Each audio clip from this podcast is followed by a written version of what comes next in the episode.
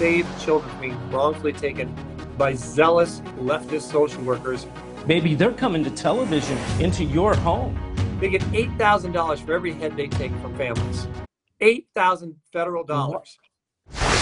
Uh, Jared, let's go to to, uh, uh, to to to the latest nonsense. Okay, drag queen story hour. All right, drag queen story hour coming into homes on PBS on Let's Learn TV, folks. Let's Learn TV series. Parents need to be aware of Drag Queen Story Hour is returning, and this time, this time it's not just the local libraries. No, no, no. Maybe they're coming to television into your home through, well, through public television, maybe? Daily Wire reports that New York City Department of Education and public media company, the WNET Group, are partnering together with a new education television program called Let's Learn, which is geared toward kids, now listen to this, three to eight years old. Three to eight years old. One of the latest episodes of the program features a drag queen named Little Miss Hot Mess, and she's the host. The drag queen reads and dances to a book that he or she wrote entitled The Hips on the Drag Queen Swish, Swish, Swish, which is play, uh, played on in classic, in classic nursery rhyme themes. Are you kidding me? This is insane. And people are, you know, let me tell you why, why people are allowing this. Because the Christians, the church, the watered down, lukewarm church, has not stood up. They played this counterfeit game of let's go to church every Sunday and let's just uh, let's preach to the choir. Well, that ain't happening now, folks. David Heavener Live. It's so good to be with you every Monday night, 7 p.m. Brad, um, I want to ask you about parents. You know, there's so many parents now taking hits. They're so afraid. Uh, we homeschooled our kids, and there was a time, especially in California, where we were heading for the hills because they were coming after homeschoolers. Uh, I mean, it, it's in so many directions. What do you see as the biggest assault right now on parental rights? Uh, well, it's on several fronts. Uh, first, we, we hit on uh, social workers taking children. Uh, we've seen that that's increasing uh, more and more. The Department of Health and Human Services, in a study not that long ago, uh, declared that uh, that it's actually better for children to be in a moderately abusive home than to be taken from families and put into into foster care. Just statistically, children are actually better off. Um, and yet, the, the reason they're taking kids, it's not because the kids are, have bruises and are being hit in the face by their mom or their dad um, or are not being fed. Uh, what we've noticed, we have a number of case examples where they tried to take the child because the child said they want to, the 13 year old says she wants to change her gender. She wants to be a boy. And the parents uh, aren't willing to, to applaud that. The parents saying, no, you need to get counseling. We're not going to salute that. Um, we had a case involving like a 16 year old girl wanting to be a boy.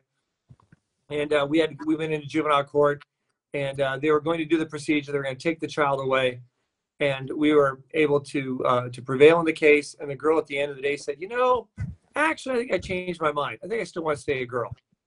Um, uh, that's the kind of tragedy we're seeing implemented uh, throughout California. We're going to see blue states across the country adopt those kind of policies. Um, they call it also religious abuse, where you have parents and families with uh, beliefs that don't go along with the uh, sexuality, the sexual lifestyles, or the gender identity uh, that their young uh, 12 or 13 year old uh, or 8 year old uh, are, are, espousing. Uh, it's very concerning and it's unfortunately becoming very dangerous in some states like California to raise a family. So, so let's walk through a scenario. A child, I don't know, let's say she's 11 years old, a she and she's not getting along with her parents. And Brad, you know, I mean, you probably have children. I have children. There's, we go through stages of we just don't get along with our parents. That's just kind of the way it is, you know. And but she's not getting along. Why? Because she's been told that well, maybe she would like to be a boy. Okay, or she was told that you know this religion, this church, mom, dad, that you're dragging me to, it's almost like a cult because you you're coming against my sexuality, my right to be a boy, right? So she goes to school she starts talking to kids and she hears about how she can go talk to a counselor there at school. The counselor listens to her problem. The counselor reports her to a specific uh, organization, whatever. Is this kind of the way this thing plays out? Yeah, that's exactly how it plays out. Uh, in fact, children who are in public school are very much more more vulnerable just because of that. The teacher will hear the girl talking to some kid about wanting to maybe change her gender or uh, wanting to come out, so to speak, and, and about their their uh, homosexual feelings, and and then turn it into a lifestyle.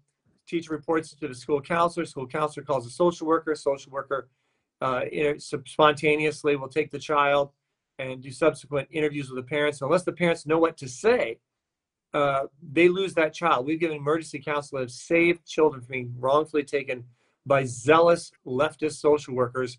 And mind, mind you, they get eight thousand dollars. That little county agency for a social a social worker agency, they get eight thousand dollars for every head they take from families. Eight thousand federal dollars. That's right behind, that's right in line with COVID. Every time you report a COVID case with the hospital, they get 25 grand. You're telling me a, a social, uh, the Department of Social Services gets eight grand.